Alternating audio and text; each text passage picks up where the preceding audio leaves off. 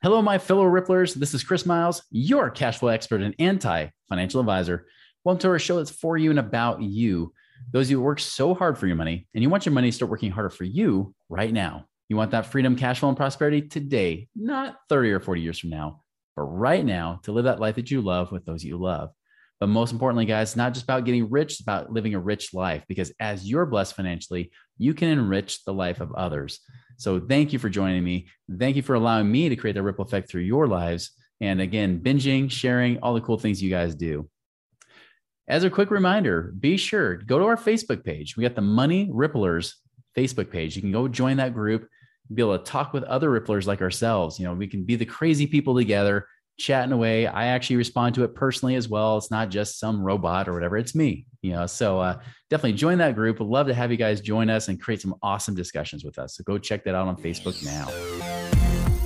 Chris Miles was able to retire twice by the time he was 39 years old.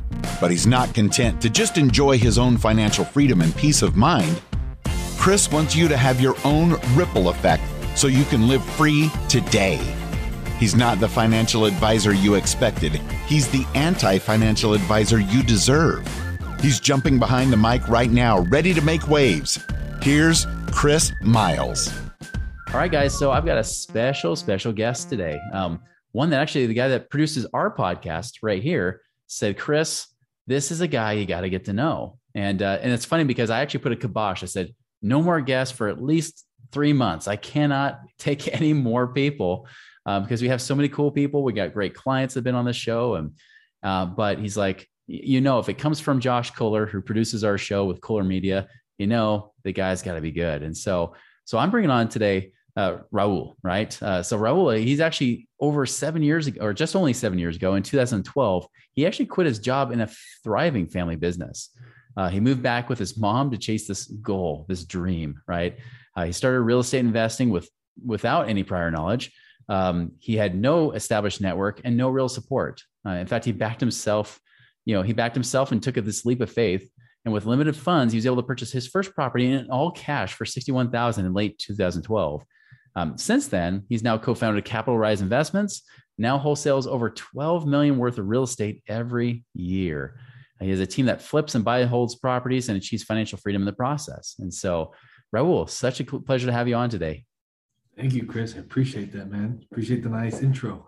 Yeah, absolutely. You know, well, I mean, hey, you wrote it, so it helps, you know. But uh, yeah, I mean, so I know you're a podcast host. You know, tell us more about you.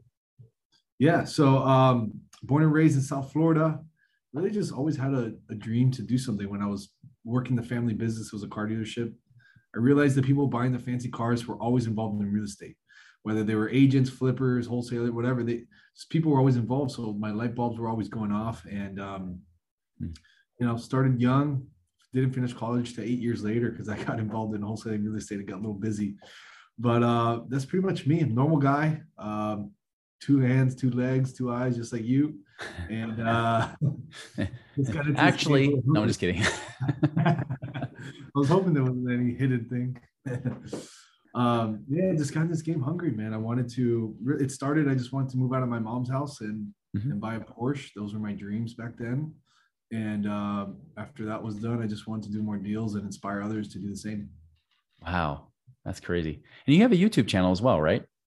I do. I do. Uh, YouTube is Raul Bolufe. It's my name, and uh, that's my passion project, man. We were talking a little bit about that earlier. So uh, yeah. if you guys are interested, you can check it out. It's uh, post three videos a day, tips and tricks. I'm um, three videos a week. I'm sorry, tips and tricks, and all sorts of cool things behind the scenes of deals, how to find sellers, how to find buyers, yeah, how to buy rental, no money down, things like that. Awesome, man. Yeah, we'll be sure to put that in the show notes so people can follow you as well. Because I know we got a lot of YouTube watchers here that uh, also listen to our podcast too. So that's great. Well, I mean, so the crazy thing is, I know in 2012, like you know, I, I was getting my butt kicked at that point. I was starting to make a comeback, but I was digging out of a million dollar debt hole from the last real estate recession, right? So you came in at a great point.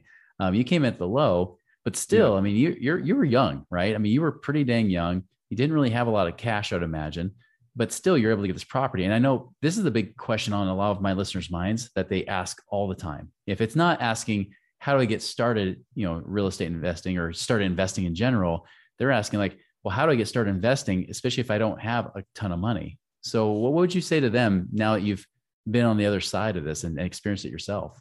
Yeah, uh, that's a great question, man. I mean, there's a bunch of different ways, and I'm only going to talk about the legal ways on the show. No, just kidding. that's so, a, that's a good thing. so honestly, I was I was just I was working at the family business and just stacking stacking money. So I bought that first property with sixty one thousand, but I had saved up about forty thousand of that money, and I borrowed the rest. It was like a, a hard money loan. I borrowed the rest at fifteen percent interest. So. Um, was that, that was that somebody you knew or a family member yeah. or a friend or? It was it was someone I knew, distant member called my mother, and yeah. she's been the most expensive hard money lender I've had to date. Uh, I paid her off as soon as I could, right? But um, he's like, I brought you in this world. I'm going to take that money right out of your account, right? Yeah. but it helped, you know. So so for you listening, um, if you're working a job now, I mean, just mm-hmm. stack cash, and if you find a good deal, like that difference, maybe you only have ten thousand, maybe you have five thousand, maybe you have 30, 50, whatever. But yeah. if you need a difference, there's people out there that'll lend it to you for you know an interest rate or a some kind of negotiation a deal so that was like the first way to get started if you really have zero zero zero um that's okay i would just go out there and find a deal and and you know go to meetup and learn, kind of just learn how to find that first deal be almost um, like a headhunter right yeah exactly just use that sweat equity just go out there knock on a door do that stuff that people don't like to do if you really got zero cash which is fine yeah well, and that's uh well, and, and so, so for something like that, I mean, you, you say go to a meetup, right? I mean, that's and I know there's a lot of RIAs and things like that, or different meetups that are out there. Um, I mean, for you, like what what helped you as you were getting started? Like what like specifically, what what actually helped you? Yeah. Well, when I was getting started, what helped me was a podcast, mm-hmm. um, Sean Terry's podcast. So that was yeah. what helped me like really it clicked when I started listening to um, his voice screaming at the microphone, talking about 5K formula, things like that. That that helped me get started. But what helped me get my first deal was um, there was a local wholesaler in South Florida mm-hmm. that I was connected through through a, a friend or a family member, and he he's the one who taught me. He asked me, he's like, "Hey, I'll only teach you, but it's five thousand dollars to learn." And I'm like, "Crap! I, I, literally don't have any money. I just bought this investment property. I, I, I have hundreds of dollars, right? Not thousands. Yeah. And um, so again, I was kind of on the hunt and I I negotiated with him and um, was able to get in his um, world and do a one-on-one thing with him. And after three months of one-on-one training with him is how I got my first deal. So that's what really really took me over the edge was like that one-on-one attention for a couple months. So you kind of created that what I call like that wormhole, right? You know, where you kind of shortcut your way across, you know, versus trying to bang your own knees and skin, you know, basically, you know, skin your shins and everything else along the way and try to learn it the hard way. You just said, Hey, let's learn from success. Let's get a mentor, become an apprentice almost, right? And then use that model to help you really expedite your way there. Yeah. I mean, I tried with the what Sean Terry said in sending mail or what mm-hmm. the, you know, what people say. And I put it on my credit card. I didn't make any money. And I'm like, okay, I don't really have much credit left at this point. So yeah. Uh, I got myself a little bit of a hole, but hey, sometimes starting a business, entrepreneurship's like that. It's it's not all rainbows and butterflies in the beginning, but those are the things that helped. If you have a job now and, you can save up some money, that'll help exponentially. But yeah. if you don't have money, that's fine. A, a, a ton of people start that way. I would just uh, kind of see if you can find some mentorship, some guidance, either from Meetup, from somebody, even if you got to borrow a little bit of money or something. Uh, yeah. That's how that's that's what helped. That's what I would suggest.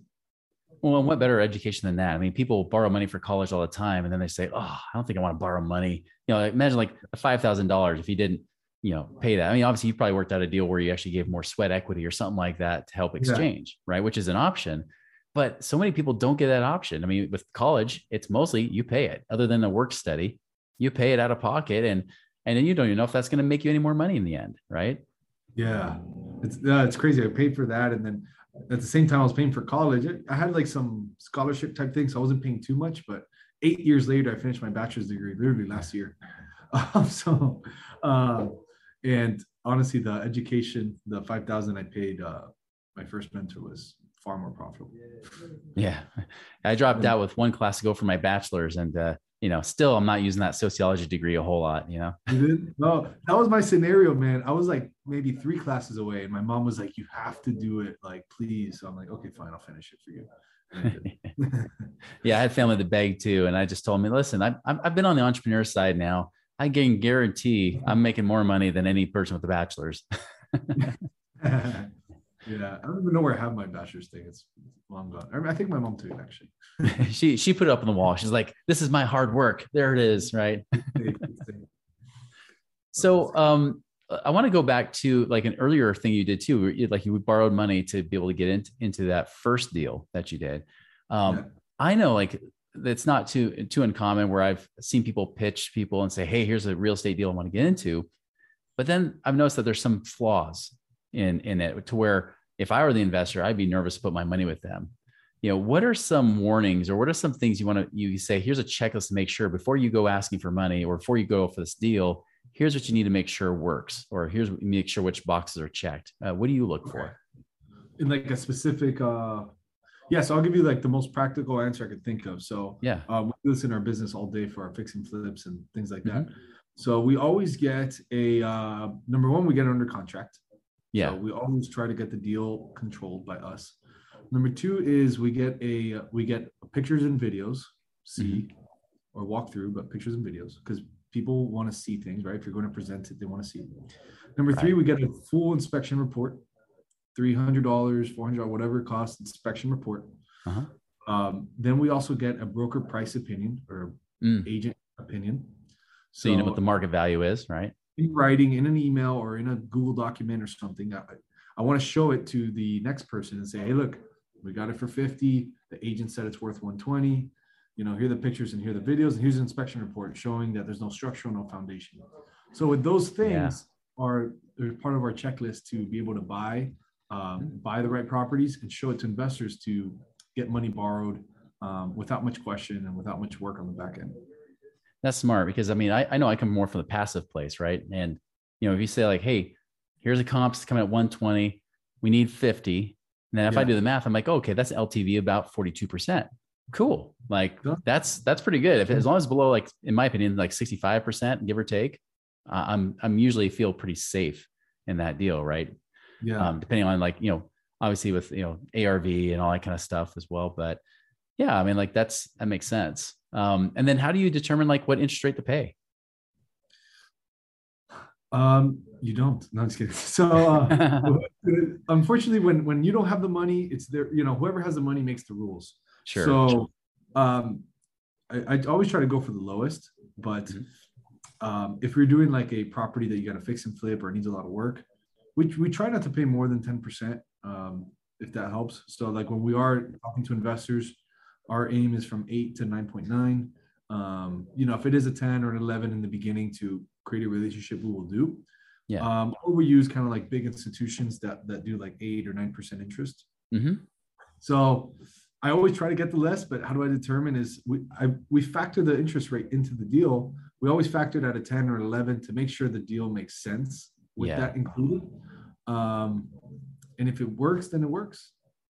Yeah, the numbers definitely have to work, right? You want to make sure you still get paid in the end.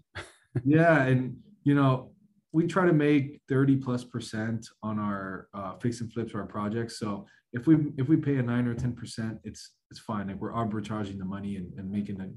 I always I always people have asked me like, how do you pay, you know, 9, 10, 12 percent interest? Like that's crazy. It's like well, if it's crazy, it's just because you're not finding a profitable opportunity. If you're finding an opportunity that only makes you 10% and you're scared to, you know, pay a lender, then you know you're in the wrong business. You're in the wrong deal. So yeah, uh, that's what I'd say. Definitely agree with that. What's uh well, I, have you ever had pushback on uh, like the interest rate itself? Like, if you go too high, do people start saying, "Oh, this is too good to be true. This must be a this must be a scam." And and have you noticed like going lower actually gets more people believing it? Uh, what what's been your experience? Yeah, Chris, that's a that's super interesting you say that. Yeah, when I was younger, I thought that I'm still pretty young, but like when I was starting, I thought that um higher was better always. Uh-huh. And pretty much like above, from my experience, like above 14% is like weird, you know, in the sense of like an investor could be like, whoa, wasn't that like a scam or isn't that like a pyramid thing or whatever. If they and haven't had so, experience like us, then they, they think it's bad, right? Yeah, exactly. So it's funny because it's just like kind of like how that law works. It's just, you know, if you go too high, then you kind of go into that scammer range. Mm-hmm. So I think between eight to twelve is a sweet spot for like Yeah. hard money lending and stuff like that. Um, and obviously, if you're doing conventional stuff, it's way lower. But Mhm. uh, I mean, I've seen people do 14, 16 percent, but and I, you know, I think you know, or if someone that's listening knows real estate, knows the game, and the paperwork's right, then 16 percent might even be something that's real. But Yeah. I think like newer people, and it's fine. It's they're it's okay for them to know they're conditioned that like too high of an interest, if it's too good to be true, it's it's Mhm. not. So I think above 14% is kind of like a little red alert from my experience personally. Interesting. Yeah, I was kind of curious to see what your experience is on that as well. So, uh, uh, anything you, you would recommend on the legal side, paperwork and things like that when you're dealing with investors or partners in this kind of deal? Man, my what I'd like to do is I always like to have the investors pick the attorney Mm, so they don't so they don't think that I'm trying to like pull a fast one. So if Yeah. I'm talking to a new lender, having a cocktail, like yeah, I'll lend you a hundred thousand on that deal. But okay, do you have any attorneys that that you want to use that'll draft the paperwork? Oh, well, I have my friend or whatever. Okay, cool. Let's send it to him and let's have him draft the paperwork and I'll look at it so that you feel that's a great idea. Yeah. So, um, because then if you put the, the burden on you, then they're gonna it's just weird. And now like you're getting even more and more micro commitments from them along the way. Yeah. And um, you know, and then you'll know quickly if if they don't talk to the attorney, then they're probably not invested in the deal. So Right. uh, That's a great idea because you know I always think you know from my perspective would be oh I'm doing a few a favor I got the attorney I got the papers drawn up for you it's easy but in reality having them draw papers even if you end up paying for it I don't know if you end up paying for it yourself or not Mhm. but even if you do to say hey great you know have them draw it up so then you know it's in your best interest right and you know it's going to be fairer too for yourself if it is yeah. And you'll get a handful that'll be like, dude, I, I really don't have an attorney. Can you just do it? At that Yeah. point, you do it, but they're asking you to do it. that's right Uh, in my opinion, it feels kind of scammy where you're like, oh, you know, lend me a hundred thousand. Oh, and here's my paperwork from my attorney. Like Mhm. now they have to read it. They got to sit there. Now they got to talk to their wife and be like, hey, honey, what do you think? You know, yeah if their attorney does it, now the roles have reversed in their mind. They're like, oh, my attorney's on my side, but it's the same paperwork usually. yeah It's like the no, you know, things like that. So This is great stuff. I really appreciate it. Uh, any other last minute advice you'd give to anybody trying to get started in the real estate game? man I, you know i had a conversation earlier about um, starting now or buying now or lo- loaning money now or Uh-huh. just being in the real estate game now 2022 february and you know that the market's very interesting and high and um, basically my advice to, to you listening is if you're really committed on getting invested in real estate it's it's still a good time it's all about the Yeah. deal if you find a good deal or a good operator or a good person I mean, there's you're probably doing deals every day. You know, our team's doing deals every day, and there's probably hundreds, if not thousands, of investors, active, passive, doing deals every single day that are making them far more money than the markets. And um, it's really just all about being committed. So if, if you really got, if you really want to do it, and you want to do more deals, just commit to it, and it's still a good time. It's I hope that you know that aspires a little bit, but uh, it's still a good time to buy real estate or be involved. Completely agree. Completely agree. Well, Raul, I, I appreciate your time. This has been great stuff. Really, I mean, really educational, even for me. Like, there's some cool ideas I got from you too. So, really appreciate your time on this. Awesome, Chris. No, thank you for having me on. You bet. So, everybody, we we invite you go follow Raul on on YouTube. We'll put that in the show notes as well. Go subscribe to his channel. Check it out. Lots of great content he's putting out there. If you like this, hey, follow him and get some more too. Especially if you're looking to go into the wholesale game or you're looking to become more of an active investor and, and really get that start. So go check that out. So everybody, again, you know, you can listen to this stuff all day long, but if you actually don't do something with this information, it's useless. And so our invi- invitation is always, you know, use your brain, be wise. We're not giving you advice, but uh, definitely it's useless unless you take action. So go make it a wonderful and prosperous week. And we'll see you later.